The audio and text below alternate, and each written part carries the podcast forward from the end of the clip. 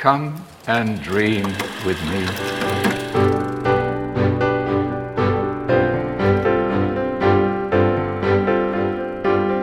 Hello and welcome to What Do You Want to Watch, the Explosion Network's premier media podcast. Every week we get together to talk about movies, TV, and online content to help you answer the question how long before somebody makes a four hour essay about us on the internet? Hopefully not anytime soon. I'm your host, Ashley Hobley. Joining me today, Dylan Blight. Hello, happy to be here on this merry, merry month. This is this is the second episode we've done in December.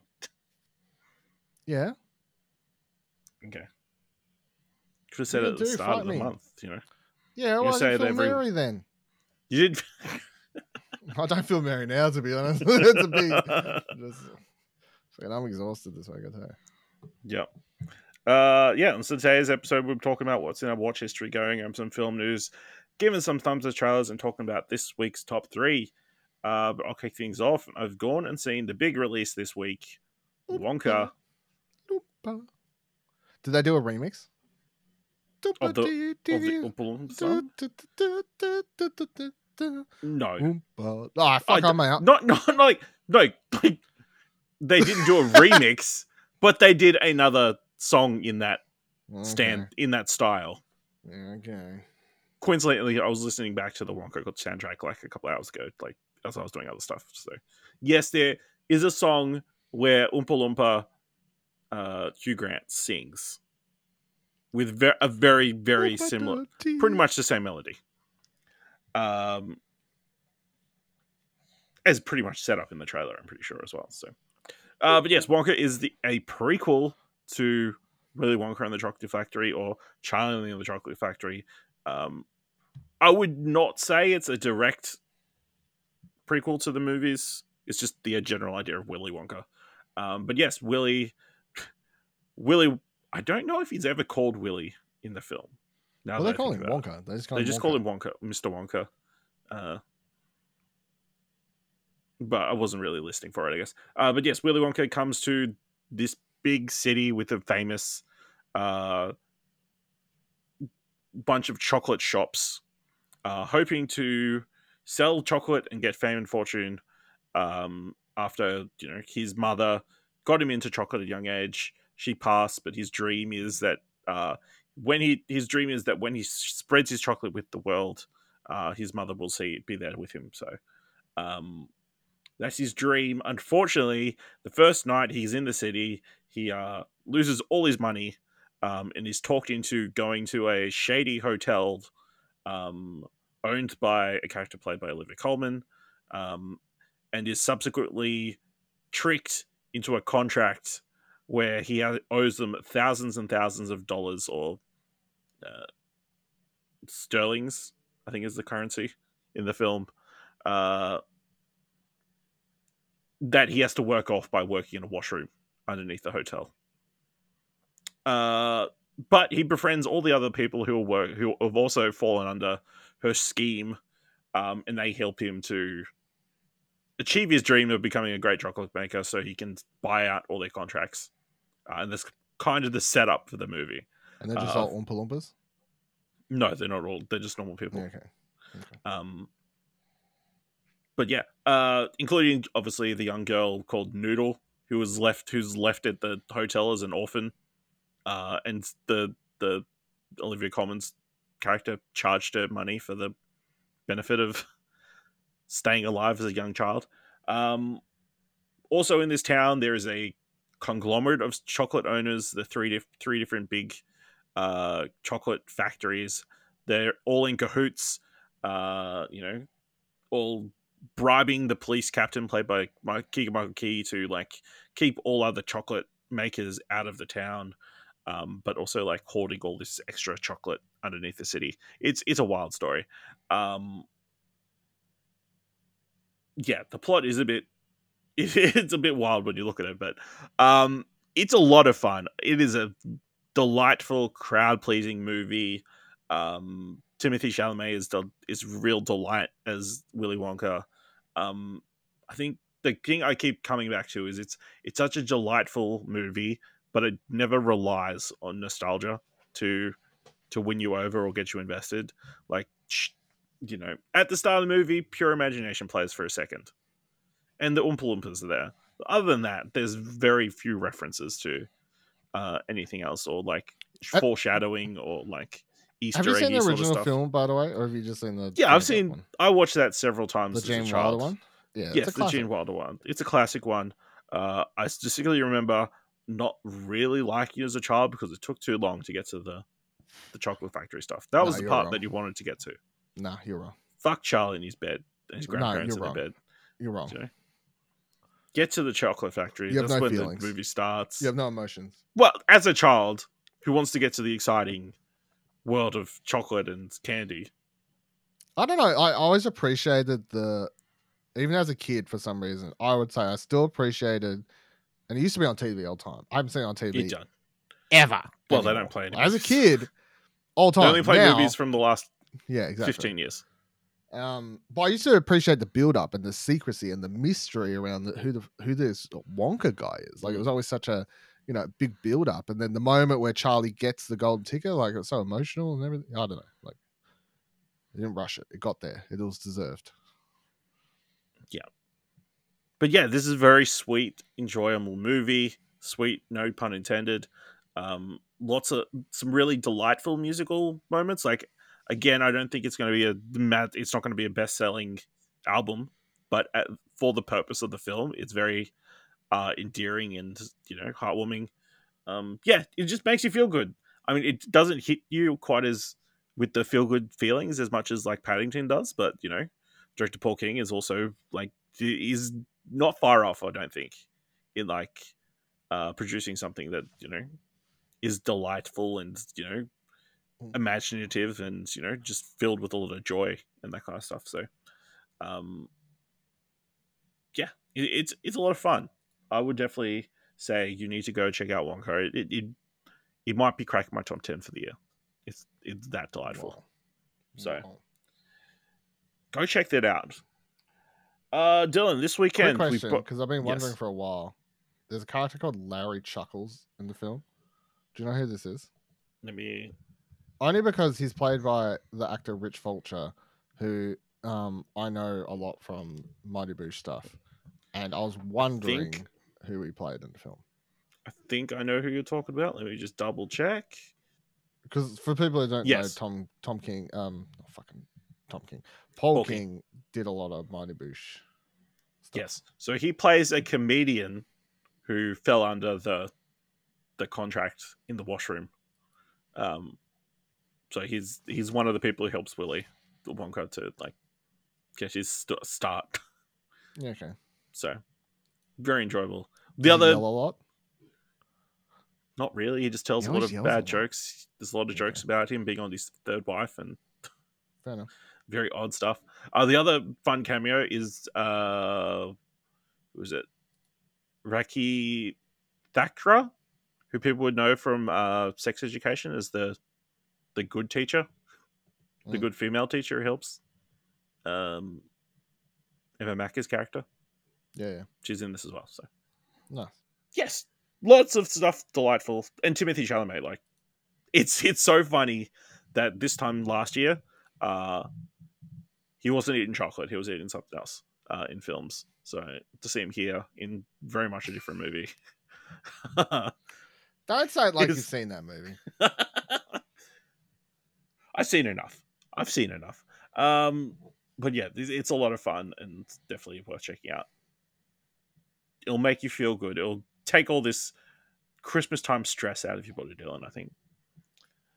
All right, Dylan. This weekend we both watched the final of the 60th anniversary Doctor Who specials.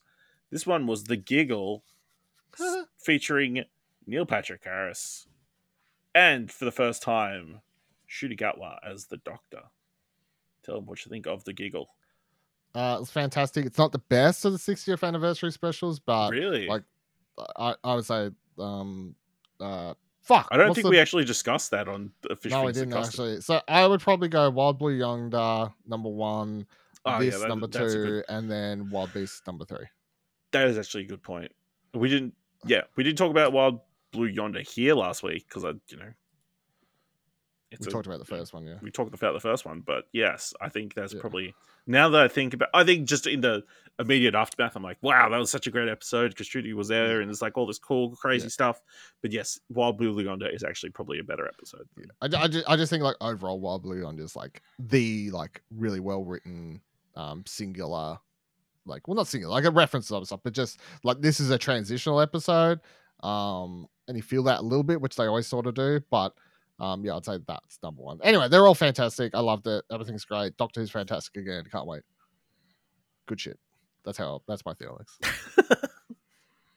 Yeah, it was a very good episode. These all, like you said, all these episodes have been really fantastic.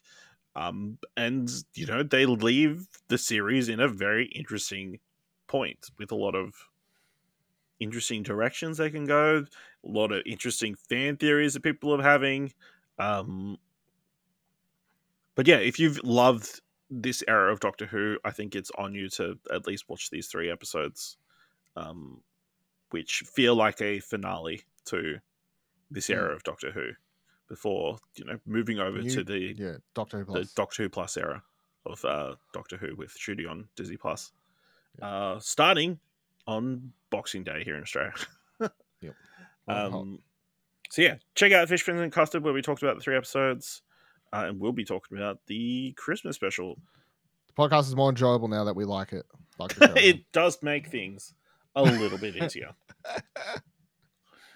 All right. Uh, we also watched over uh, for a very explosionary Christmas. We both watched Merry Little Batman, a new animated special on uh, or d- animated film. Actually, it's it's feature Mm. length uh, over on Prime Video, in which Damian Wayne uh, is desperate to become Batman, but he's still like an eight year old, six year old kid. Um, his dad is called away on Christmas Eve, uh, and a bunch of villains break into his house, steal his just gifted utility belt, uh, and he has to go reclaim it, and soon finds himself in confrontation with some of Gotham's biggest villains. Dylan, what did you think of Merry Little Batman? Yeah, we have that face because you know I gave I said it was a lump of coal. Um, I didn't like it very much. I think as you, you know the fact that you just like oh yeah no way hold on it's a feature that was my biggest problem. I think it was a very overstretched idea that would have worked a lot better like sort of forty five minutes half the time. Um, would enjoyed a lot more there. The first half of the movie or the first act, I guess, I like it. It's like Home Alone, but Batman, Damian Wayne, all that's really good. And then from there, I sort of liked it less and less as the the movie went on. Yeah, I enjoyed it all the way through. It's a good time, lots of fun. It's Damian Wayne, but home alone at certain points. Um, and yeah, I mean, it's fun to see. This is an interesting take. I mean, it's a, it's always fun to see like a weird kind of take on DC properties, on like, um, you know, they. It's, it's so funny that like the it's so funny DC's like in this thing now where it's like such a to most people it's like DC's the serious one. It's like it's so it's good to see a fun take when we had the 60s Batman series, which is just ridiculous, and that's where we started. But like the curvatures, like in most people's mind, it's like DC's super serious now, you know. Well, in yeah, I mean, the, in animated, they've always been like willing to do Teen wild Titans or takes because obviously Teen Titans Go has been a massive property for them, still ongoing. Uh, the Harley Quinn series is still going strong. yeah. Uh, they just did the My Adventures with Superman, which I've watched a couple episodes of, which is really good, and like also another s- kind of a different uh, flavor than anything else. And they did the, I think they did like three animated Aquaman specials last year, uh, like a tiny mini series. Um, that was also kind of wild and that kind of stuff. So, yeah, it's it's fun, it's enjoyable, it's got that Christmas flavor. So, what more could you ask for? Check out Merry Little Merry Little Batman on Prime Video. Also, we we also discussed on a very explosion network Christmas the season finale of the Santa Clauses season two, uh, in which Mad Santa came to the North Pole to reclaim his place. Um, yeah, it's been a good season. I don't. I feel like the season finale didn't quite wasn't super fulfilling. The final confrontation wasn't all I wanted it to be. I feel like it was resolved reasonably easily. Um, but there's so much good stuff across the season that um, you need to watch it if you've watched the first season. You know, if only for Eric Stonestreet's Mad Santa, uh, who Ho ho ho ho. who has resulted in Dylan never saying ho ho ho again the same way. Ho ho ho. I walk around. I don't think you're even saying it correctly now. I think maybe I just say- the same candor, you know, like chest out. Oh ho ho. Ho ho ho oh. Oh. Yeah, it's like the Pokemon. Ho ho ho. uh, Dylan, what do you think?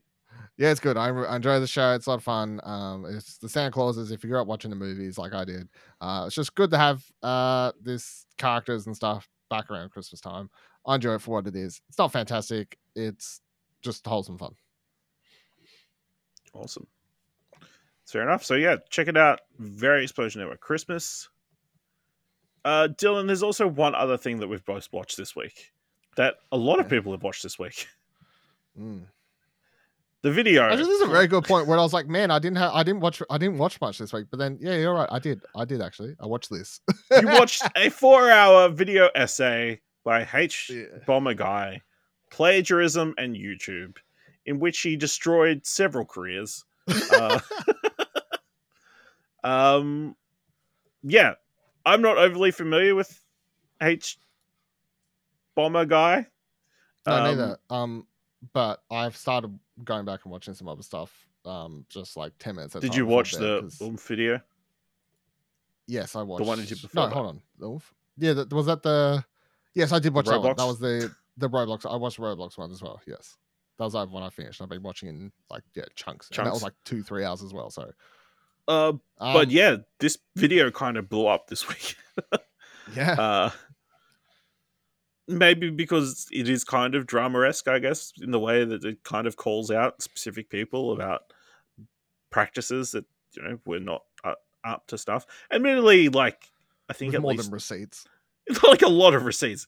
Uh, at least two of these people are like people who have kind of been called out and cancelled already. Like, Hmm. and have you know, kind of using for the examples. But then there's a couple of people who uh, he very much eviscerated, and it's like I think the James Somerton person who uh, was YouTube the channels now been deleted. Well, he's he's, deleted all his ev- he's deleted everything. I think. I think, like as someone pointed out, this might be the only case of someone actually ending their career when they got called out for shit. So, um, yeah, there's just something about it. The way he went about telling the story, um, his candor, his like his delivery, that made the four hours kind of must watch. Like there was no point. I ca I think I might have watched it in one whole chunk. Oh, Uh, shit. I, I think I watched it in three. So yeah, three or four. He ad- admittedly he does give a couple of like title screens where you could you could Yeah. pause. yeah, um, I would stop at title screens. Like I'd, I'd watch some before bed. Okay, and be like, when there was the no screen, point. I'll stop. There was no point that I wanted to stop. No, I didn't want to stop. I just Yeah, It's a you long felt like you fucking needed video. to. it is a long fucking video.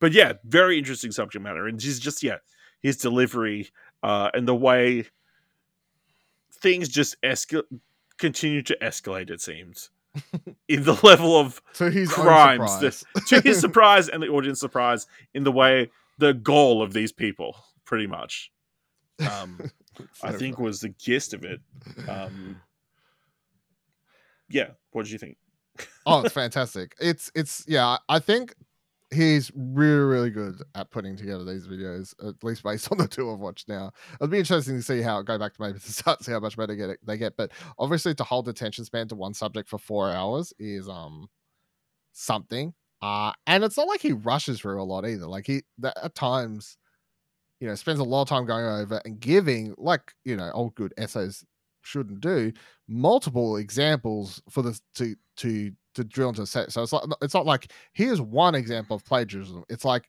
here is seven in a row. Just like you know, I've got Yeah, receipts, let me just bitch. You know, like this wasn't just a random yeah. accident you know it's Yeah, repeated it's- behavior Um, but yeah, I, I would say the delivery, the way it is written, really, really well. The cutbacks to him, and sometimes just the funny part where we would like show several things of plagiarism, just cut back and be like, "But he didn't stop there," like just like his own crazy. crazy but he wouldn't do this. He wouldn't. Yeah, he would do. This. You wouldn't think he would do that, would you? Would ya? like, uh, it was quite funny as well. I thought I uh, it just went along. Yeah, I definitely highly recommend watching it. Um, it's it is also put in a lot of things that I like. Obviously, the Filip Miucin stuff at start. I'm like, yep, I'm, this is. I, I know we knew I'm this, but you know, well versed in this a nice subject, wrap but up. yeah, nice perspective wrap up on it as well to introduce it, and then getting into a lot of stuff I didn't know much about. Um, and then the covering again just how this stuff happens because there's um especially the I can't remember the YouTuber's name, but just those ones where it's like people reading over the top of like sort of stock footage, and like even that video talking about the cave person, uh, the cave person Oh, got stuck in the cave internet historian, I want to say. Yeah, which is like one of the most popular videos of the last year or like the year before, sorry. Um, Yeah. and like how that, which although that's a highly well done video, um, those sorts of ones where people even do similar stuff and just talk over stock footage, uh, they're like super popular. Like I know my dad watches a fuck ton of those, and you never know. That's the thing. Like, are they just reading a fucking article? They're just reading an article and claiming it's theirs because according to this, probably, you know, like No, it's interesting when watching that. I was like, shit. When I'm reading articles on the podcast, am I plagiarizing? Because I give the impression that I've written what I'm saying. Hmm. I mean, I just need to be. Now I'm probably going to be more mindful of mentioning that stuff. Well, yeah, I. I always Yeah. tried. I don't know, like I definitely like I've never like tried to pull you up on it because I don't think it's like plagiarism. It's just you're not citing the sources, which is technically incorrect. But like I'm like, no one's gonna pull pull us up on it. But yeah, I mean, no one's going to whenever put a podcast no, this size. but like whenever I like the shows I host, like I always yeah. So I'm like, if I'm reading, I'll say I'll say yeah. I know. But that's I feel yeah, like that's just that's fine. that's a thing. I'll be like, you know, reading from reading from this place, they say da da da da da. But then I've also always tried to make sure that in show notes I have links to every single article I ever read from. Anyway, like, and and it's not even a thing of like, it's just to me, like any sort of good behavior is good behavior. You know, like Mm. why get yourself in bad habits? Like, Yeah. it's more work, but it's the right thing to do. Ultimately, yeah, But yeah, definitely a great watch. Uh, and then that oomph uh, Roblox sound video. that was very funny. That was a wild. he keeps making these videos where he sets out uh, based based on these two. It's like sets out to make these little small videos and then starts digging into them and just discovers an absolute shit show of stuff. So yeah, So yeah, definitely worth checking out. All right. Uh, I went out this week and watched a Japanese movie based on a long running property. I watched Godzilla Minus One. explain the, The- name. It's set in what at the near the end of World War Two, so I'm still confused. I think it's just you know it's the idea. It's before the first movie, I guess. Okay, I was like, in theory or like i don't i don't know yeah it's like uh, yeah that would be my explanation as to why because it's like very early. Yeah. Because it's, it's set just after world war two. Uh so it focuses mostly on a character uh what i can't tell if it's the actor's name or the character's name. So the character's name's Godzilla. I know, like, spoiler. fuck you. Uh Koichi Shi- Shikishima, uh, who he start he's a kam- he's well he's meant to be a kamikaze pilot, but at the start of the movie he flies into a, uh, a mechanical base, saying that his plane has mechanical trouble. Um, but really he just didn't want to follow through with the kamikaze attack. Um, and then Godzilla attacks the the uh, island base that he's on. Um, he has the opportunity to fire on Godzilla in his plane, uh, but he uh, he gets scared and doesn't. He chickens out and pretty much hides, resulting in pretty much the death of everybody else on that on that island. Um, so then he goes home. Obviously, this is like post World War II Japan. A lot of places have been bombed and that kind of stuff. It's kind of looked down on because he was meant to have died during the war. Like there's the Amber whose children died during a lot of the air raids, uh, who pretty much like calls him out on his shit for like makes him feel really really shitty for not committing suicide during the war, pretty much. Um, uh, so then yeah he starts to he starts to live a normal life he the major well he meets a woman in like a market where she like leaves him with a, her baby while she's being chased by uh other people for stealing um and then she starts like living in his house just invites herself in and they kind of become this kind of makeshift family um because even the daughter the, the the baby isn't hers it's just like a baby that was given to her by a dying mother during the air raids and that kind of stuff. Oh, it's like it's a found family movie. Um, so yeah, then he starts working for like a uh, uh, mining, like uh, no, what's the ocean mines? You know, in the I can't. Words They're drilling in the they're drilling in the water. No, just you know, during, they would leave like mines in the water for like boats to like hit and that kind of stuff. Um, so now he goes out. uh, He goes out with like a wooden ship, so the the magnets in the mines don't come to the boat, and they like destroy them, whatever. But then Godzilla returns uh, and attacks the city. So he and a bunch of other people join a major mission to take down Godzilla, pretty much, um, in this post um, post World War II era, and it has to be like a civilian effort because uh, any movement by the Japanese military would be a sign of uh, would be uh, disapproved by the Soviets would would lead to like confrontation between Japan and or between uh, the Soviets and America and that kind of stuff. So the the civilians have to like take out Godzilla. Um, yeah, it's it is a fantastic movie. Like as the story is constantly being that it's like made it for fifteen million dollars. I don't know if that. I think the director has definitely come out and said he wish he he wish it cost fifteen million dollars, uh, which a lot of people have implied that it's that means it costs even less. But I think it cost considerably more.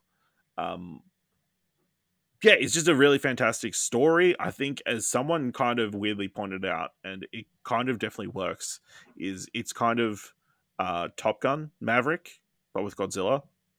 Um, it's got like because the like Top Gun Maverick is kind of building up to this singular mission. Um, but yeah, this is a fantastic story. Lots of interesting themes. The idea of you know, just the, i just talking about how during the war the Japanese government had no disregard, had complete disregard for human life, and like we're very much willing to just like have people die for very little return and that kind of stuff. Um, and like, uh, yeah, it's interesting. Like from a Western point of view, maybe like because in Japan, like dying with honor is like, like such a, or at least was like a big deal, and like it's kind of weird to be looking from the outside and be like, these people are mistreating this kamikaze pilot for not committing suicide when really him what was his one plane going to make all the difference in the war probably not um but yeah the godzilla strike fucking scary as shit just some terrifying stuff how they managed to like stretch the budget is really impressive um the the godzilla model that they've got looks really cool even though it's like you, it's definitely more of a model looking than the Godzilla we see in the American movies. Uh, it still looks very good and serves It- its purpose. Just a quick question. I was just thinking, is this your first Japanese Godzilla movie? I, th- yes, it would be my first Japanese Godzilla because yeah, I don't, I did never watched any of the old ones. I didn't watch Shin Godzilla, which I think is, Mm. uh, that was the last one before this. yeah, I think it's in the same collection or by the same director. Yeah, Um, I've, I've, they've been doing this thing where they like do like a trilogy that are connected, and then they basically reboot every time. yeah uh but yeah it's fantastic like really really good well constructed like action movie so um definitely worth checking out and obviously is doing like gangbusters box office wise everywhere in the world so um, and everybody I've seen nothing but pretty much praise across the board. So, uh, yeah, check out Godzilla minus one. Again, I'm not sure why it's called minus one. It That's just the is. word, not the uh, subtraction symbol. No, it is the word. They didn't put the symbol in, Mm. just to make it a little bit easier.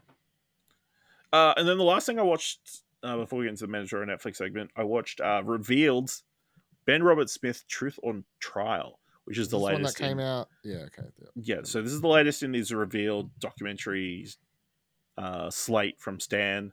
This one focused on the trial of Ben Roberts-Smith, who most people would know as the uh, beloved Australian uh, SAS uh, soldier. Uh, is constantly described as Australia's most decorated living soldier, um, who it turned out committed a bunch of war crimes in Afghanistan.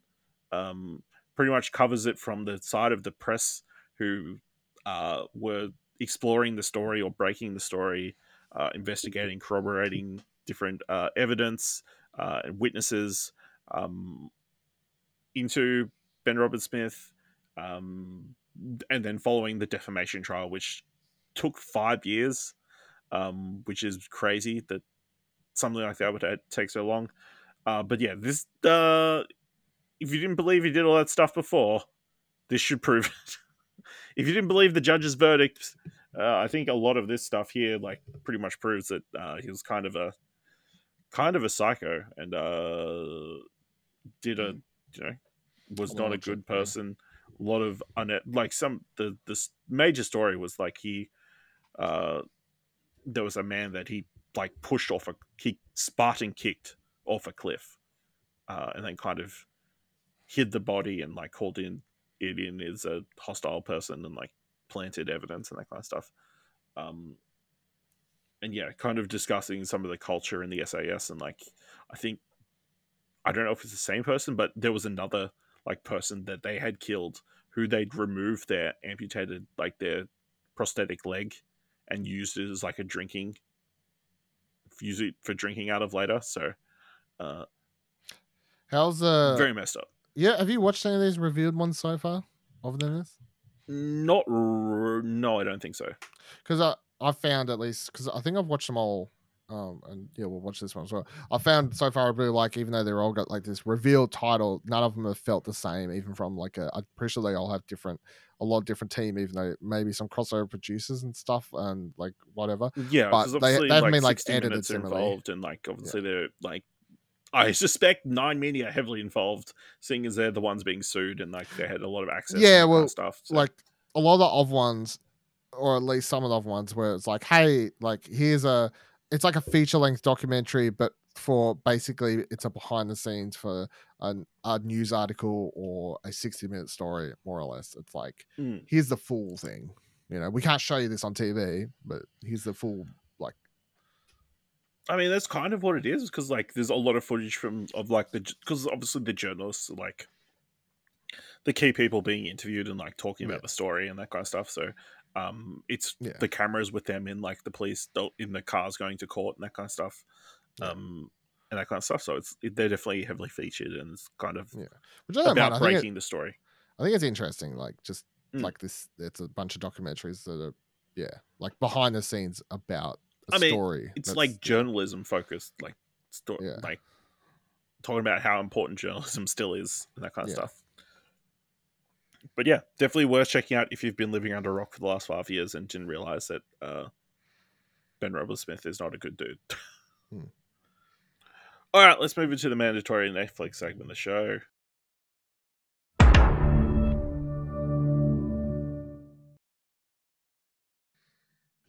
Dylan, you've watched Leave the World Behind, the latest film from uh, Mr. Robot creator Sam Esmail. Yeah, I feel like this one's going to get a lot of interesting reactions. Um, I saw one before on Twitter, uh, some interesting takes I've seen on this film. Looking at uh, looking at tracks right now, someone's giving it a two. and says, "What the fuck was even the point of this movie?"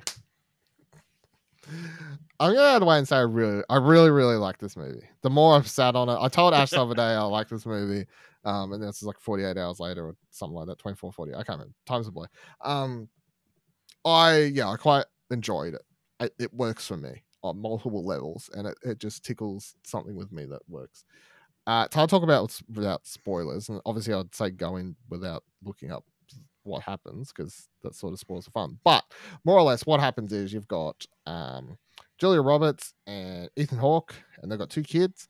And at the start of the movie, they're like, "Let's go have a break." So they like rent Airbnb or whatever. They never say Airbnb because I don't know, but they don't say Airbnb, but they rent a place, and they go out. They're staying there. They're having a great time. Whatever. Kids are playing the pool. They're having doing stuff. Uh, shit. The first sign of weird shit happening is they're at the beach and a boat just keeps getting closer and closer, and the daughter's like, "That boat seems to be coming at us, like way off the distance." I was like, "Whatever." Next second, the boat's just coming, coming, and it's like, "Oh, surely." Ethan Hawke's like, "Surely it'll stop." No, nope, just boat fucking barges into the beach. Um, like, that's a bit odd, but whatever. Go back home that night. Next second, Mahershala Ali and uh, his daughter turn up, um, and um, she's uh, who plays it, Mahala. Mahalia, Mahalia. Um, they turn up and then um, they're like, "Hey, um, this is our Airbnb house. Um, we all come back from town and shit was f- fucking weird there, and we don't know what's going on. And can we, you know, like, can we both stay there? And Julia Roberts is like, I don't fucking believe you because maybe slight racism implied. And then, you know, back and forth there. and yeah, that's probably much all I'll say about it, I guess. Like, stuff goes and stuff happens. And uh, yeah, it's never fully explains everything. It doesn't really need to. I really, really love the way the movie ends. I find it so it's just so funny. Um, but yeah, there's a lot of it's a uh, it's a it's a it's a just a end of the world sort of thriller. Like it's a weird shit's happening. Is the world ending? Maybe. um, thriller with some really good performances uh, from everyone involved. It's a lot of it's a lot of just character interacting in that one house. They do they do stuff outside that, like the beach I said, but a lot of it is just them in the house talking at times. But um, yeah, I really really enjoyed it. So I feel like this is a a, a good end, good Netflix end of year one. Um, I watched the documentary Stamped from the Beginning, um, which uh, is kind of an in-depth documentary. Well, it's based on a book by Ibram X. Kendi, um, pretty much uh, exploring the history of racial racist ideas in America from very much the inception of uh, the of African American African people being brought to America, um, and how a lot of racist ideas were introduced into uh, the America to like spread the idea that black people are lesser and that kind of stuff, and how those ideas have kind of proliferated through the history of that country to where we are now. Um, yeah, just a very interesting subject matter. Lots of discussions about uh, you know black people and like like obviously at the same time there were slaves. There were like people like white servants and that kind of stuff who were like owed stuff to the people who they were serving and that kind of stuff, and how um, they pretty much introduced the idea that they were that white people were of a higher standard than uh, black people to like so they wouldn't team up and take out their plantation owners and that kind of stuff. Um, and also just pretty this documentary just points out that pretty much every American president in the, of that era, despite what history says, is, was pretty racist. Yeah. Um, so some revisionist history, quite yeah. a lot of them. They're like they did so many good things. Let's bury the racist stuff. yeah, it turns out lots of them were racist. Crazy. Who would have guessed? Um, but yeah, just like even to modern day, where like in crime, like if you if you talk about crime, you imagine imagine black people, uh, and then like all these black people are being put away for like minor crimes, whereas all these white people who commit massive atrocities can get away with it and that kind of stuff. So uh, yeah, definitely an interesting watch. Uh, definitely won't sway anybody. I would say would be my major take. It's like obviously very biased and has a very definitive point of view. Um, but yeah, definitely well constructed and like interesting looks at different points in history and highlighting like different individual individuals who made like impacts during um, the history of like of America and that kind of stuff. So, yeah, I would recommend checking that out uh, on Netflix, of course. All right, that's everything in our watch history. Let's move into a little bit of film news. And this week, the AACTA Awards announced all the nominees. Um, so yeah, we're just going to run through them, and Dylan is going to give his guesses as to who he thinks going to win each of these categories. Sound good? I vote in these, so I should know. Uh, we'll start with television. Uh, the AACTA Award for Best Drama Series. The nominees are Bays of Fire, Bay of Fires, Black Snow, Bump, Erotic Stories, Love Me, or The Newsreader. Uh, I'm gonna go. oh. I'm gonna go that erotic stories wins, which I want to watch and I've heard good things about. I mean, out of what I've watched, my pick would be Bump. Yeah, unsurprising unsurprisingly. Shocking. Shocking. Uh, the AACTA Award for Best Miniseries. The nominees are Bad Behavior, In Our Blood, Safe Home, The Clearing, The Lost Flowers of Alice Hart, and While Men Are Away. I'll go to Lost Flowers of Alice Hart in this one. hmm The AACTA Award for Best Narrative Comedy Hold on, can I just Series. pause for two seconds just to point out something how funny it is? This is the first year that a lot of these, like a lot more streaming shows in here, as I just, it's shocking to see. Like it stands one thing, but just you know when you look through them and you see it's like SBS, ABC, like Stan, Disney Plus, Disney Plus, Amazon. Amazon. You know, like it's crazy. Yeah. Uh, actually, for Best Narrative Comedy Series, nominees are Colin from Accounts, Deadlock, Fisk, Gold Diggers, Upright, and Utopia. This is a stacked category. IMO. It is, yeah. Um, ah, fuck. I'm gonna go Utopia wins. Uh, I would love for Deadlock to win though. All Colin Yeah. from accounts. Fuck, that's hard. They're both so good. I don't know. Whatever. It is a tough category. like, I like both them. you know, the Utopia is good too. uh, I haven't watched Fisk yeah, or Gold Diggers. I've seen some upright, but I'm going back. yeah. It's been a big year for like some of these Yeah. shows, especially because they've been showing up. Uh, I saw an ad for Colin from Accounts on Paramount. Yeah, so it's on America and that kind of yeah, crazy. They put it out over there now. Crazy. Well, they got season two coming, so, So- I guess they like decided to push it outside binge. Yeah. Uh, AACTA Award for Best Comedy Entertainment Program. The nominees are Hard Quiz, Rock Quiz, Taskma- Taskmaster Australia, Thank God You're Here, The Cheap Seats, or The Weekly with Charlie Pickering. Cheap seats, baby. You're a big Cheap Seats fan. I don't know. If I don't. Yeah, I don't know. Have we discussed this? I am a big cheap seats, cheap seats fan. I think that show is very funny. I love its casual candor towards. Have you ever watched it? No, I'm a. I'm a. Have you been paying attention person? So Okay. fuck the Cheap Seats. No. Che- it's fucking whatever. um, cheat sheets is just so funny. I and it's like I know they won the Logie last year and that they make it such a joke on the season constantly, but I just think that they have such good chemistry, but it never feels. It just feels so casual. Like it's just not ultra professional. They're constantly making fun of each other. Guests just shit on them. They shit on them. Like it's just very casual, and I, I like it. It's very and like Mm. you can sort of tell when they're just you know they're reading off the script for the jokes they've wrote, but then they'll just constantly ad lib shit. It's quite funny. So um, yeah, I, I like it. Mm. It's a good show. Yeah, good. Uh, AACTA Award for Best Entertainment Program. Nominees are Dancing with the Stars, Eurovision Song Contest 2023 Grand Final, Lego Masters Grand Masters, Mastermind, The 1% Club, and The Amazing Race Australia Celebrity Edition. I'm gonna go Mastermind. Um, yeah, I'll go Mastermind for that one. I reckon. Shout out to Mark Fennell. Interesting. Yep.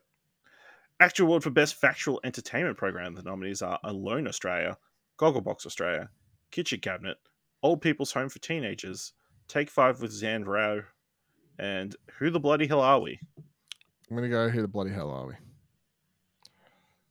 Maybe alone, but yeah, I don't know. Who the bloody hell are we? That's a very good question. AACTA Award for Best Lifestyle Program. The nominees are Adam and Poh's Great Australian Bites, Gardening Australia, Grand Designs Australia, Love It or List It Australia, Selling Houses Australia, or the Great Australian Bake Off? I'm sorry, that was very funny. Um, oh, yeah, I don't know. Just wait. Why does it get worse? Um, I reckon I'm gonna go Gardening Australia just because of how funny Costa was on the last episode of Cheap Sheets he appeared on. All right. Best reality program Australian Survivor, Heroes vs. Villains, F Boy Island, Australia, Hunted, Australia, MasterChef, Australia, Real Housewives of Sydney, and RuPaul's Drag Race Down Under. uh, Drag Race down under. That's a hard one for me. Uh, best documentary or factual program Matilda's The World at Our Feet, Nigaloo, Ningaloo, Queerstralia, The Australian Wars, War and Waste, or Who Do You Think You Are? I'm gonna go Queerstralia. Queer Australia. Uh, on my list of things to watch too. I've It's hard to say. I've heard, yeah, I've heard a lot of really good things. I know you'd probably go Matilda surely. Like Matilda's very good and whatever else. I mean, it's it's a solid uh, sports documentary. But I, like again, I haven't watched it. I But watched out of those ones. ones, I know I've read a few really good things about Chris Australia. Um, so Mm. it's on my list of All things on I'd the like to ABC, watch. So. mostly. Best children's program: Barrumbi Bluey. Kids, Beep and Mort, Bluey, Crazy Fun Park, The PM's Daughter, or Turn Up the Volume. Now remember, at the That's a good Logies. Crazy Fun Park upset. Bluey. That's a good point. Um, nah, I'm I'm sticking to Blue. no, I, was- I didn't expect it to change. AACTA Award for Best Stand-Up Special. Nominees are Aaron Chen for "If We weren't If weren't filmed, nobody would believe." Celeste Barber for "Fine Thanks." Anna Gad- Hannah Gadsby for "Something Special." Jim Jefferies, "High and Dry." Lizzy Hoo, "Who Cares?" Or Rhys Nicholson's "Big Queer Comedy Concert." Uh, I'm gonna go Aaron Chen for that one. Good pick. Uh, I don't know if we do. We want to go through these individual categories. There's a few. I might just move on to Yeah, television. you might need to scroll down. Might move on to film. Now, hold on. I'll, I, I, Don't read them out. I'll scroll and, and shout out. Just read the title and I'll tell you who it is.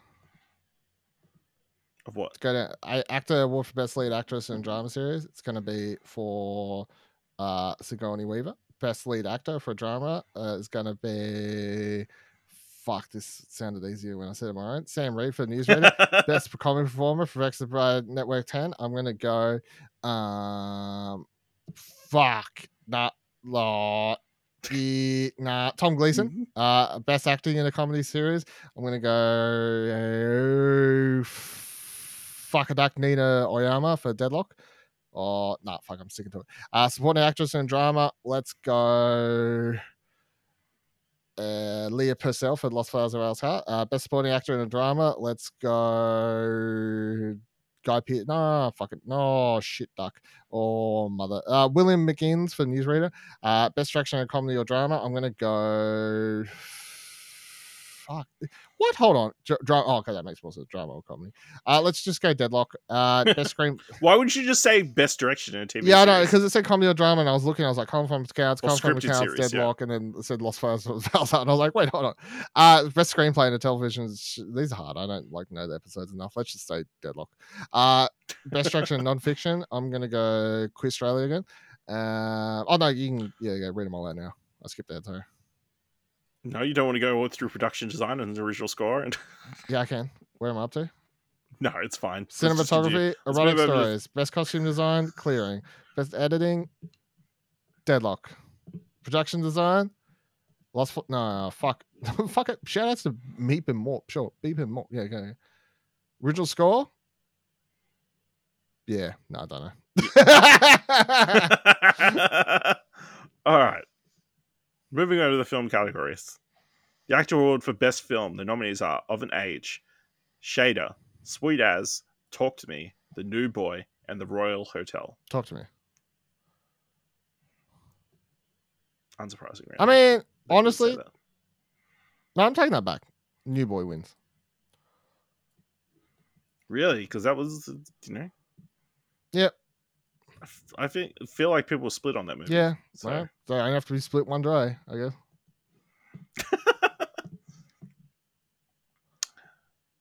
but yeah. Yep. Okay. Pretty good year for movies, if that's the list. Yeah.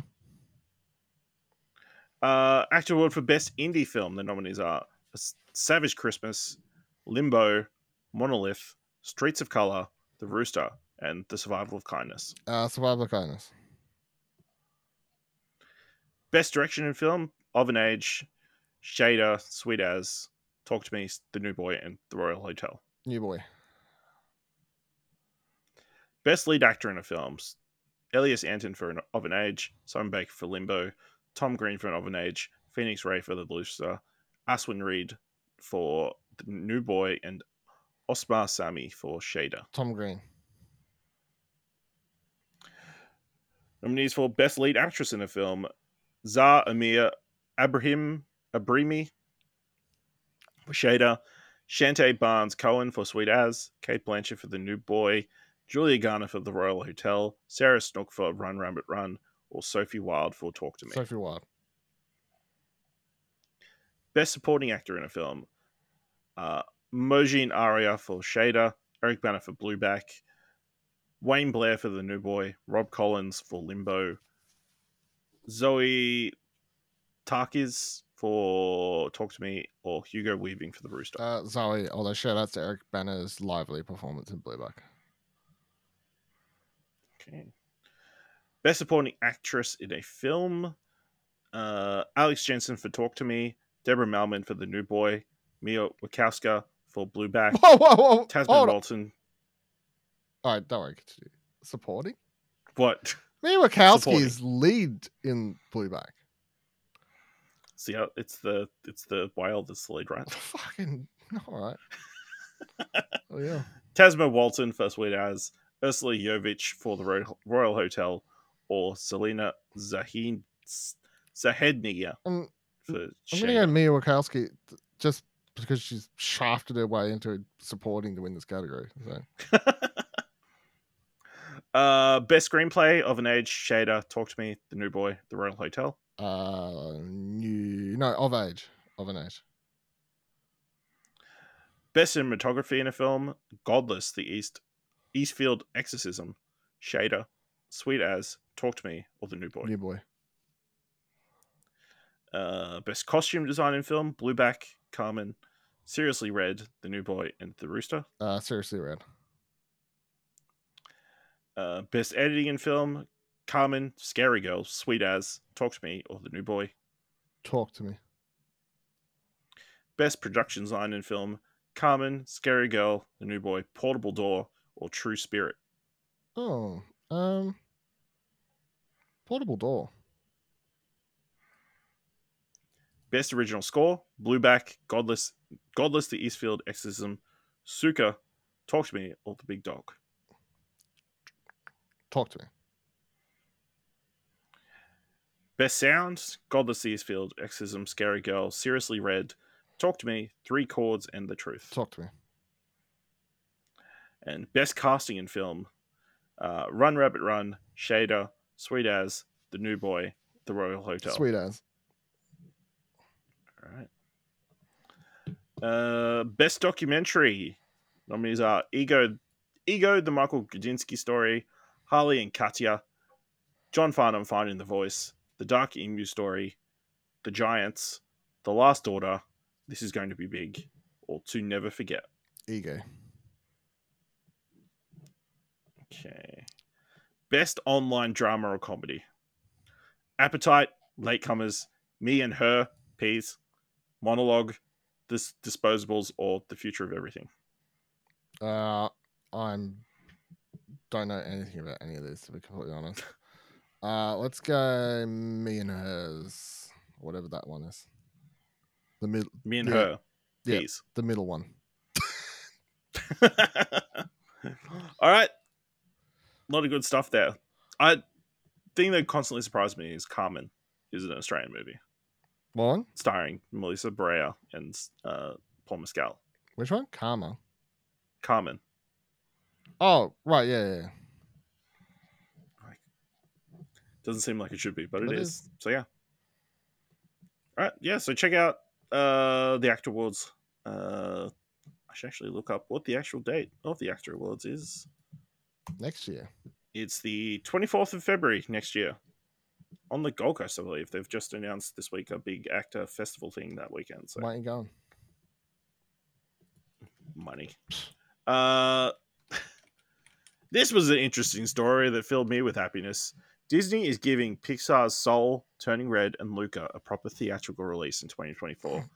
Uh, Disney has announced that the three films from the storied animation studio will hit theaters nationwide for the first time ever next year. These aren't new movies, mind you, but they're movies that went straight direct to streaming largely due to the pandemic. Now they're finally getting their chance to shine on the big screen. Billed as special engagement theatrical runs, these movies will arrive in the first quarter of 2024 ahead of the release of Pixar's Inside Out, which will hit theaters in June. Uh, Only because they need money. Dylan, what? That's how I feel. Yeah, I think that that's. I mean, yes, it is a very cynical move. Yep. and it's purely financially based. But I'm here for it, and then I think uh, a lot of those movies will be definitely very cool to see in the big screen. Will I be seeing him on the big screen? I'm not sure. Mm. uh, I mean, it might be cool to see Soul in like a, the- a theater with a really good sound system and that kind of stuff. Yeah, I, I, I, I'm. yeah, I'm a bit, Turning Red would be cool to see on a big screen with like seeing a really big panda. I'm definitely a bit Panda? cynical on this because I just feel like the the only reason it's not going back to cinemas because they're like, oh, we fucked up by not giving you the chance to experience these movies on the big screen. It's a, oh, we need some money, yo. Yeah, because they've got no movies at the start of next year, really. Yep. Um, their slate's pretty bare. So, but yeah, uh, yeah, I'm keen. So look forward to that early next year. Now, Dylan, every week there is just so much casting and film news. Still, it's not Christmas. They should stop. Like, chill out. Like, But there's just not time every week to, to cover it all. So we like to cover in a segment we like to call "Would you want to invest?"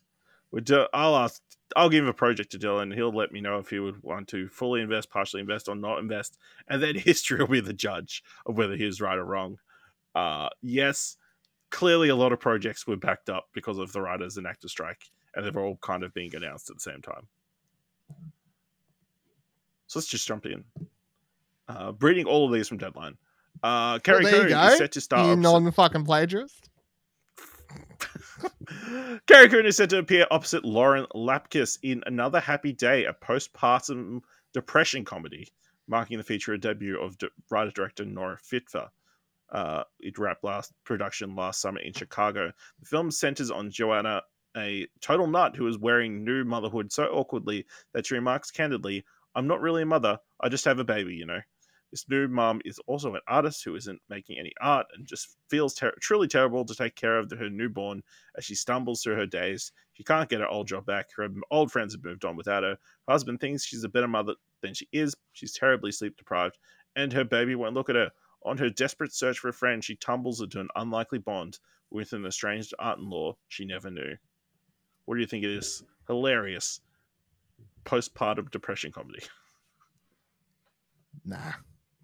No invest for me. hate hates mothers. Uh, Isabel Hagen's indie dramedy On a String has wrapped principal photography in New York City. Musician turned comedian Hagen stars alongside Dylan Baker, Frederick Weller, Eric Bogosian, and Emmy winner Jamie Lee. Uh, inspired by Hagen's real life experiences, the pic follows a recent Juilliard graduate and classical violinist who now plays unconventional gigs in New York City that insert her into the personal lives of strangers and entangles her with her, the married father of her violin student.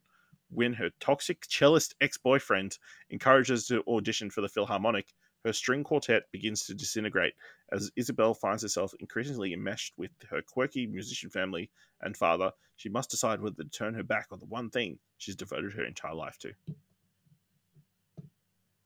Uh, nah. Nah. Nah. No invest. Following their work together on David O. Russell's 2013 Best Picture nominated crime comedy American Hustle, Bradley Cooper and Christian Bale are in talks to reteam on Best of Enemies, a new film based on the book Best of Enemies, the last great spy story of the Cold War by Eric Dezenhall and Gus Russo. Uh, American Hustle's Eric Warren Singer is on board to script the picture with uh, with Atlas Entertainment's Charles Roven aboard to produce. Uh, there's no word yet on who will direct the pic, but we hear there's a possibility Cooper could step behind the camera here following his work on the leading awards contender Maestro. Published by Hachette Imprint 12 in 2018, Best of Enemies tells the story of CIA agents Jack Platt and KGB agent Gennady Vasilenko, a pair of Cold War spies who developed an unlikely friendship at a time when they should have been anything but. Platt and Vasilenko were new entrants to the Washington, D.C. intelligence scene back in 1978, with the former working out of the CIA's counterintelligence office and the latter out of the Soviet embassy. Remarkably, they came to establish strong personal ties even after each was sent to seduce the other into betraying their country. No, I'm not investing because Bradley Cooper just wants an Oscar and David O. Russell is um loves to He's not involved. That- That's just how they work. The, them they've worked together previously on a David O. Russell movie, and that's how they set up the article. I'll partially invest in. but he still wants an Oscar. Yeah. Fuck Bradley Cooper, is what you're saying. Yeah. Well, Oscar Oscar Beta he is. He wants one. And he's Doesn't shitting on? Cillian Murphy in these interviews. No, no, I watched that interview. It was just innocuous. Innocuous. To you. Just because he goes hardcore method, you know? Yeah. And he thinks that's more difficult. Uh, Emmy winner Ray Romano set to as lead in No Good Deeds, Netflix eight episode dark comedy series from Dead to Me creator Liz Feldman. Created by Feldman, No Good Deeds follows three very different families vying to buy the same 1920s Spanish style villa that they think will solve all their problems. But as the sellers have already discovered, sometimes the home of your dreams can be a total nightmare. Uh yeah, full invest. I like that show. What? Everybody loves Raymond. Yeah. And dead to me. All right.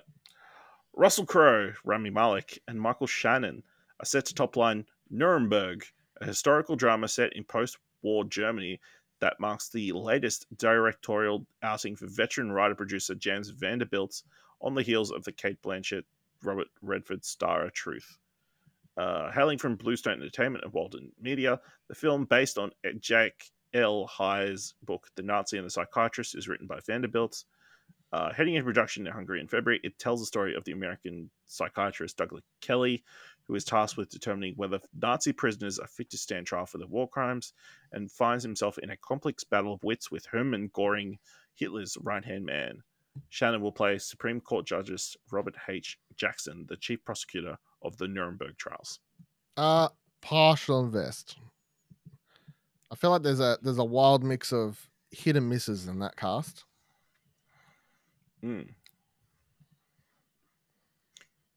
Kristine Froseth has been set to star alongside Richard Gere and Jacob Elordi in Oh Canada, the newest feature written and directed by Academy Award nominee Paul Schrader.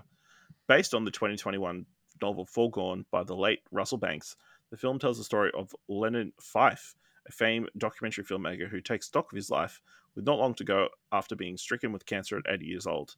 The most unreliable of narrators and of men, Fife offers the viewer a look at his home life as a draft dodging artist who abandoned one family for another, consistently evading any sense of responsibility for his actions as he starts a new life in Canada.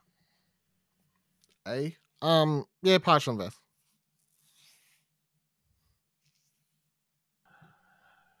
Multi Emmy and Tony winner Judith Light is set to star opposite Billy Crystal in Apple TV's Before. Crystal is also executive producing the limited series from Paramount TV Studios, which is tapped Adam Bernstein as director of the pilot episode. Written by Sarah Thorpe, Before is a 10 episode atmospheric, character driven psychological thriller about Eli, a child ther- psychiatrist who, after recently losing his, wife, Lynn, uh, encounters a troubled young boy who seems to have a haunting connection to Eli's past. Mm, mm.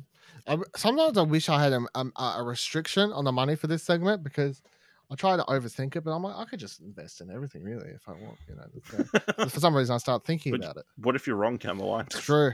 Um, Then you look like an idiot. uh, I'll go partial invest. Because often I'm like, my brain's like partial invest, but I'm like, that, why am I in the middle? Like, it doesn't. I should just be on either side. Yeah, well, you introduced the partial invest, so I mean, you know, it's your fault. Uh, Stand by. Billy Magnuson, Alexandra Shipp, and Nick Stahl will top line Violent Ends, a southern revenge thriller written and directed by John Michael Powell. Uh, actors rounding out the cast of the film include James Badge Dale, Emmy winner Kate Burton, and Academy Award winner Ray McKinnon. A tale of star-crossed lovers set across the backdrop of the Ozark Mountains. Violent Ends chronicles the life of Lucas Frost, an honest man brought up in a crime family whose only legacy is violence. As Lucas tries to make his own life with his fiancée Emma, he is suddenly pulled back into the family business. So he so despises when his cousin Eli perpetrates an armed robbery on a local scrapyard, and an innocent life is caught in the crossfire. Uh, full invest. That sounds great. I like the casts. That's some gritty shit I can get into. Alfie Allen, Charlie Murphy, and Jack Gleeson are set to star in a Dutch Belgian theory. Fuck. Set to star a Dutch Belgian thriller series from Ozark co creator Mark Williams. Uh, production. The, uh, the series follows gifted hanger, hacker Tobias and his ambitious best friend Marco, who are intent on cracking into the tech billionaires club. They are plucked from quiet obscurity and plunged headfirst into the chaos of organized crime when they cross paths with the Irish mob. Leading the family's operations in Holland are Sloane and her brother Farrell, who enlist their services to hack the security system of Rotterdam's harbour, Europe's largest shipping port, to secure the undetected delivery of drug shipments. I'm gonna say partial. It just sounds like trying to do similar Ozark thing again, where it's like comedy actor It Sort of thing, but but maybe that means they'll be successful. But yeah, I'm gonna just partial. James Norton and Nikolaj Coster-Waldau are set to star in the new CBS Studios period drama series King Conqueror from creator Robert Michael Robert Johnson. The series is based on the 11th century figures Harold of Wessex and William of Normandy and set to begin production in 2024. King Conqueror is the story of a clash that defined the future of a country and a continent for thousands of years, the roots of which stretch back decades and extend through a pair of interconnected family dynasties struggling for power across two countries and a raging sea. Harold of Wessex and William of Normandy were two men desperate to, destined to meet at the Battle of Hastings in 10, 1066. Uh, two allies with no design on the British throne who found themselves forced by circumstance and personal obsession into a war for possession of its crown. Um, nah, I reckon nah. I'm no invest. Null and void. So I'm reading from the this article, and it, and the way it starts may not be completely true. Okay. Here's one you didn't see coming. Sebastian Stan, the Emmy and Golden Globe nominee known for his work in the MCU and the acclaimed Hulu miniseries Pam and Tommy, has been tapped for the role of young Donald Trump in The Apprentice, a new film from Cannes prize-winning Iranian Iranian filmmaker Ali Abbasi. Uh, along, also along, also aboard the film in major roles are Emmy and Golden Globe winner Jeremy Strong and Oscar nominee Mari- Maria Bakalova. Production commenced this week. Build is an exploration of power and ambition set in a world of corruption and deceit. The Apprentice will examine Trump's efforts to build his real estate business in New York in the 70s and 80s, also digging into his relationship with infamous attorney Roy Cohn. It's a mentor protege story that charts the origins of a major American dynasty. Filled with larger than life characters, it reveals the moral and human cost of a culture defined by winners and losers. Sources tell Deadline that Strong will play Cohn and Bakalova will play Trump's first wife, Ivana. Yeah, I fully invest. It's, I mean. I'm fully investing in the thing that I already saw a picture of on Twitter this week. Yeah. So, yes, I fully invest. Right. That's all the projects for this week. We'll, we'll have to wait and see whether Dylan was right or wrong in the future. but let's talk about some projects we do know a little bit more about with by giving some thumbs to some trailers. Of course, you'll find all the trailers we're about to talk about this week in the show notes below. Kicking things off with Mr. and Mrs. Smith, uh, created by Francesca Sloane and Donald Glover, starring Donald Glover and Maya Erskine. In this version of Mr. and Mrs. Smith, two lonely strangers land jobs working for a mysterious spy agency that offers them a glorious life of espionage, wealth, world travel, and a dream brownstone in Manhattan. The catch? New identities and an arranged marriage as Mr. and Mrs. John and Jane Smith. Now hitched, John and Jane navigate a high risk mission every week while also facing a new relationship milestone. Their complex cover story becomes more complicated when they catch feelings for each other. Uh, what's riskier, espionage or marriage? Dylan, what do you think of this first trailer for Mr. and Mrs. Smith? Fully invest. Um, Wrong segment. uh, yeah, double thumbs up. Uh, The funniest thing to me, the thing I honestly didn't know, and this blew my mind. I was like, man, am I just dumb or something? But uh, when I was looking at this the other day after watching the trailer, and it's like based on the 19 the remake of the 1996 series, I was like, what? No, it's the movie. Like, but, but anyway, turns out there's a TV series. so, It was a tier that the movie was built on the TV series. yep, I had no idea. I just And I guess they introduced the idea of the them being spies that didn't know that each other were Yep. spies. I just I never knew that part. So crazy. No. Well, yeah. Uh, yeah, uh, double thumbs up. I think it looks great.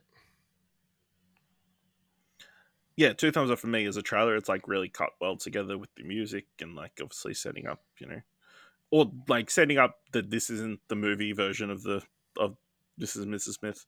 Um, yeah, Donald Glover looks great in a white sweater. Suits him. Yeah, Maya Erskine looks great as well, but you know, damn, it's just very standout. Um, I was like, where yeah, have I I'm seen keen this for this, even from? though- And then they're on that shitty TV show I didn't like. No, watch uh the the romantic comedy she's in with Jack Quaid. That's great. She's she voices the the character in Blue Eyed Samurai. That's great as well. Fair. Yeah. Uh, yeah, so two thumbs up from me. This is releasing on Prime Video the 2nd of February 2024. Next trailer is for The Brothers Sun, created by Brad Falchuk and Byron Wu, starring Michelle Yeoh, Justin Chien, Samsung Lee. When the head of a Taiwanese triad is shot by an assassin, his eldest son, Charles Sun, heads to Los Angeles to protect his mother and brother, who has been completely sheltered from the truth of his family until now. Dylan, what do you think of the trailer for The Brothers Sun? One up, one down. I think the the comedy sort of like side of this looks off to me. At least in the trailer. Maybe in watching it it'll look better, but it just seemed a little bit too try hard for the laughs based on the trailer. I think everyone else, the fights and everything look cool in the trailer. Michelle Yeoh looks great in the trailer and everything, but yeah, just the comedy stuff I'm a bit worried about. Yeah, I think um I was I'll give one up, one down as well, even though I'm I was very keen on it from I think it was Geeked Week where they showed it for the first time. Or one of the many events they hold through the year. Um I'm still super keen, but yeah, this trailer the comedy doesn't quite hit, and I'm not sure whether it's just the editing of the trailer or Mm. um, that's what the comedy is going to be like, or maybe it works more in context and that kind of stuff, in juxt- more in juxtaposition to um, the straightness of the the, the situation, I Mm. guess. Um, but yeah, I'm very keen. It looks like a lot of fun. Uh, Michelle Yeoh beating people up is keen, and it definitely looks like she is drilling into somebody's head at some point. Uh, you go, girl. That's fun. Um, so yeah, this is releasing on Netflix January fourth. Next trailer is for Good Grief, directed by Dan Levy, starring Dan Levy, Ruth Negga, uh, Patel, Luke Evans. An artist grieving the loss of his famous writer husband takes his two best friends on a trip to Paris, where they unpack messy secrets and hard truths. Dylan, what'd you think of Good Grief? Um, I'm gonna go one up, one down. I like the idea of this. and It looks like it's like filmed really well, and it's got these this cast I like and everything. But something about the uh, something about this trailer, I just I don't know. It just seemed a little bit too edited weird or something like that. I, I didn't love the trailer, even though I'm looking forward to this movie. I'm going to give it two thumbs up. I think it was a good trailer. Um, I like the cast. I like you know setting up a lot of the ideas and concept of you know this. It's, it looks like it's a story about friendship more than necessarily romance and that kind of stuff. Uh, even though it seems like Himesh Patel and Ruth Negga are a couple, um, that's kind of the implication I got. Um, but yeah, I'm I'm definitely keen for this, even though it's probably going to make me sad, Mm, depressed. love that at the start of the year. Question me being living forever, living alone forever. Uh, so this is releasing on Netflix the fifth of January. Next trailer is for Self Reliance, directed by Jake Johnson, starring Jake Johnson, Anna Kendrick, and Andy Samberg. Tommy receives an invitation to win $1 million by playing a game where he must outwit hunters attempting to kill him. He realizes the hunters can only attack him when he's alone, but none of his friends and family believe the game is real. Tell him what do you think of the trailer for Self Reliance? Uh, I'm gonna go one up, one down on the trailer. I'm keen on the movie, although it does to me feel like an idea that could be stretched thin over a full runtime. Um, cool concept and everything. I'm keen to see Anna Kendrick and Jake Johnson play off each other.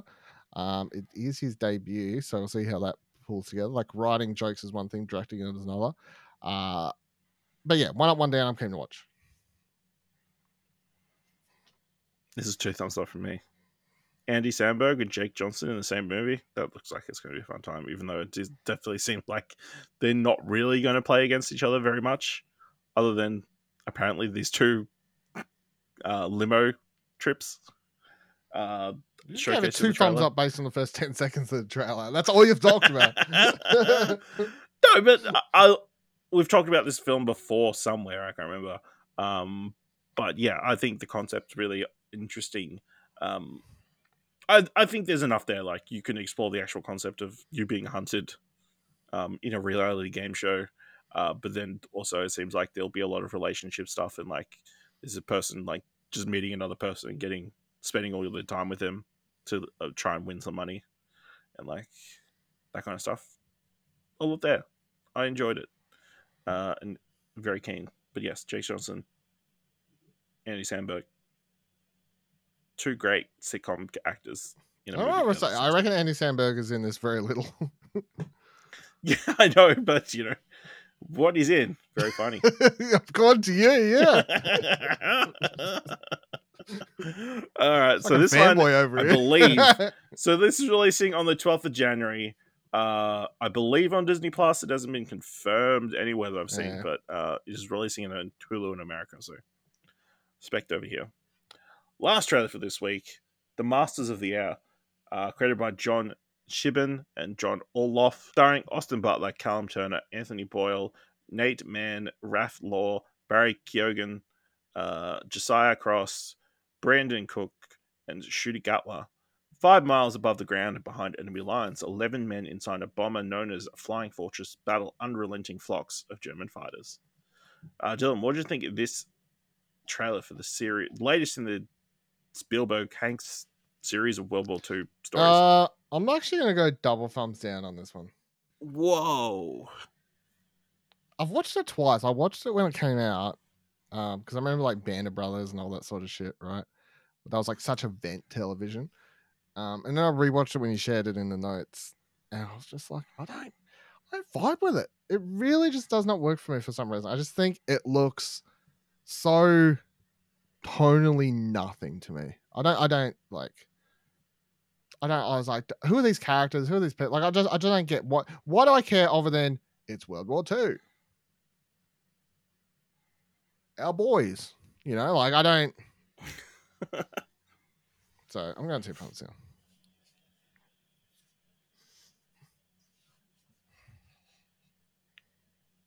Okay. Yep, take that. Um, put it in your pipe and smoke it. Just got random. Yeah, I know, right? Shock shell, Uh, just like they had in World War Two. no, shell shock was World War One. I'll give it two thumbs up. I think it, it looks like there'll be some interesting characters. Uh, lo- obviously, it's got a stacked cast. Um, uh, I don't know if this is necessarily the best trailer they could have produced. I don't know. Um, but I think there's enough there to get you interested in the series, and obviously, the like the the dogfighting looks very impressive and that kind of stuff. Um, yeah, I'm I'm interested. Uh, I'm also going to attempt to watch Band of Brothers and Pacific before I watch this, which I've never. You've watched before, never. so- I don't know if they'll hold up. that is- Hmm. That's the interesting thing, you know. Because 'Cause because when they came out, they were like, in the same. this is set in the same That's the universe of real life I've ever heard. history. um, when they came out, they were like, everyone. I don't know how you didn't watch it. I swear everyone was watching it because it was on. It was on Channel Ten or whatever. Which is weird Yeah, because it's a HBO know. thing, I think. So Who wants to watch war things when they got better things to do, like dial-up internet and I don't. I honestly don't think you started watching stuff until like right before we met. I think anything prior to like the year or two before we met, like I just think you came out of a fucking test tube. Are you like? Are you even real? So this is releasing on Apple TV Plus January 26th. All right, let's move into this week's top 3 Definitely in the top three. and continuing a run up to Christmas. This week's top 3 is top 3 pieces of merchandise we'd like for Christmas. Dylan, what's the number 3? uh, you said merchandise. I don't know if my. I just went with shit. Listen, I went very broad this week and somebody decided to spring the episode on me very late, so there was not a bunch of lead time. Sorry. Number three, the A24 edition on their website of Everything Everywhere All at Once collector's edition, Blu ray. Uh, it has this fantastic artwork. Um, it's trippy as Mhm. fuck. Um, it has a interior thing that looks like a cookbook, and it comes with what's it say here? What does it say? It says featuring artwork by James Jean- and stuff with interior tax prep folder. The printed disc book comes in a foil stamp slipcase with handwritten lettering throughout. Um, folder contains forward by Hero Buray, reproductions of legal documents and receipts from the film, uh, every Evelyn All at Once booklet, and fold out multiverse map. Fucking want this shit. Looks great. Okay. I mean, I was going to say physical media stuff for next week, but you know, Guess what? that's fine. I may have only picked physical. Media. have doubled up. I went looking for some merch stuff, and I went, I don't want any of this. It's like if I would just want collector's editions. I tried to find some answers, I couldn't.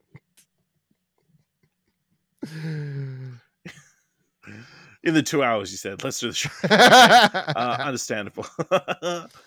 All right, my number three is the Star Wars Chatterback Ahsoka toy. Oh no, a Star Wars Chatterback Chopper toy. Uh, description reads: The Star Wars Chatterback Chopper animatronic from Hasbro Star Wars collection brings a fan favorite droid from a galaxy far, far away right into your home. The electronic toy features character design and weather deco inspired by the Ahsoka live action series for Disney Plus. Unlock more than 40 sounds and movement combinations by pressing the button on Chopper's body, posing his front arm, or by making sounds of your own. Watch as he really responds with different sound effects and movements with his arms, body, and head. Animatronic droids make great Christmas. No, that's not the series. yeah, so it's a it's a little it's a little chopper toy. that You can move around and do the little bits, and you know he swears and stuff. Love that. Love that. Dylan, what's number, Number two? two is the Criterion Collection release of Guillermo del Toro's Pinocchio. Has this fantastic artwork on the front. It looks scary as fuck. The only way you can buy it in physical media. Yeah, it is. It's true. Um, and as it says here, it contains 4K digital master supervised by directors Guillermo del Toro and Mark Gustafson with Dolby Atmos soundtrack. Director approved 4K HD. Um, so that plus it has some stuff, special features here that I'd love to watch. There's one called Hand Carved Cinema, a new documentary featuring Del Toro, Gustafson, cast and crew, including the film's puppet creators, production designers, animation supervisor, and another one directing stop motion, a new program featuring Del Toro and Gustafson about um stop motion, um, and a bunch of other shit as well. But um, a it looks beautiful. B, I'd love to watch it with this uh, director approved master of everything. Uh, and C, uh, those special features sound great. Very good. Very good. Uh, my number two is a Richmond FC kit from the TV series Ted Lasso. Sorry, for a second there I was zoned out, jersey. and all I heard was Put FC, and I was like, "Are you picking like football jersey stuff?" I thought this was a movie show. Never mind. Yep. But yeah, give me one of the shirts from Ted Lasso. Fair. I think that would be a nice gift. Uh, even just one of the polos or the, the the the sweater vest thing that he wears, the sweater with the logo, that'd be cool. But yeah, that's a, a I think would make a nice gift. Uh, now that we know the show's good in its completion, for most people. Dylan, what's your number one? Number one is the Old Boy Collector's Edition from Umbrella Entertainment, uh, which contains Blu-ray, VHS, poster, and lobby cards. Uh, it's sold out, but uh, if you can get a copy for me from somewhere, uh, that would be great. That's good. Uh, my number one is the Lego Walt Disney Tribute Camera. So uh, it's uh, like a Lego version of a movie camera, uh, but like it's Disney themed. You get like a little Disney uh, set on top of that. That, but it's like in celebration of the hundredth anniversary of Disney. Uh, full working camera. You can like open it up and that kind of stuff. And there's like a film roll of like different Disney scenes uh, and that kind of stuff. Uh, like, yeah, it looks really cool. Uh, 811 pieces, 18 plus. So, yeah, that looks really cool. It'd be a nice collector's item that would gather a bunch of dust in a room, but, you know. Be cool to put together and have. Dylan, this week, what do you want to watch? This week, I'd like to watch Oompa Loompa Dee, Willy Wonka. Will you watch me? And I can't pick Doctor Who for TV show anymore. Uh, but that's all right. I've got Yu Yu Yeah. Hakush- coming to Netflix. The live action anime series. Awesome. Uh, this week, I want to watch Chicken Run. Fuck yeah. Dawn of the Nugget. Releasing on Netflix this week. Very keen That'll be my runner to see them chickens breaking back in. Uh, and then I also want to watch Carol End of the End of the World, uh, which is an animated series about a woman uh, having like a existential crisis at the end of the uh, the apocalypse, but she can't kind of embrace the the chaos that everybody else is going through. Oh, your favorite Like, genre? uh no like, like everybody else is like freaking out and like doing all these things because they've only got like nine months left to live before a giant like massive planet-sized comet hits the earth. So she just starts doing an accounting job to deal with the the stuff. So yeah. That looks really cool. It's got an interesting art style. I know. It's it it's not very pretty looking i guess. Um but it looks interesting so yeah that's my pick for this week. Let us know what you want to watch this week uh, and what merchandise or i guess physical media you would like to get this christmas. Uh, by going to explosion.com slash twitter or jump to our discord at explosion.com slash discord. If you want to help us out here at what you want watch leave us a review on apple podcasts or on podchaser leave five stars and you can leave five stars or just tell people about the show. And if you've enjoyed this episode thought it was worth a dollar head on over to our Ko-fi page at explosion.com slash support thank you very much for listening. Until next time keep watching stuff i guess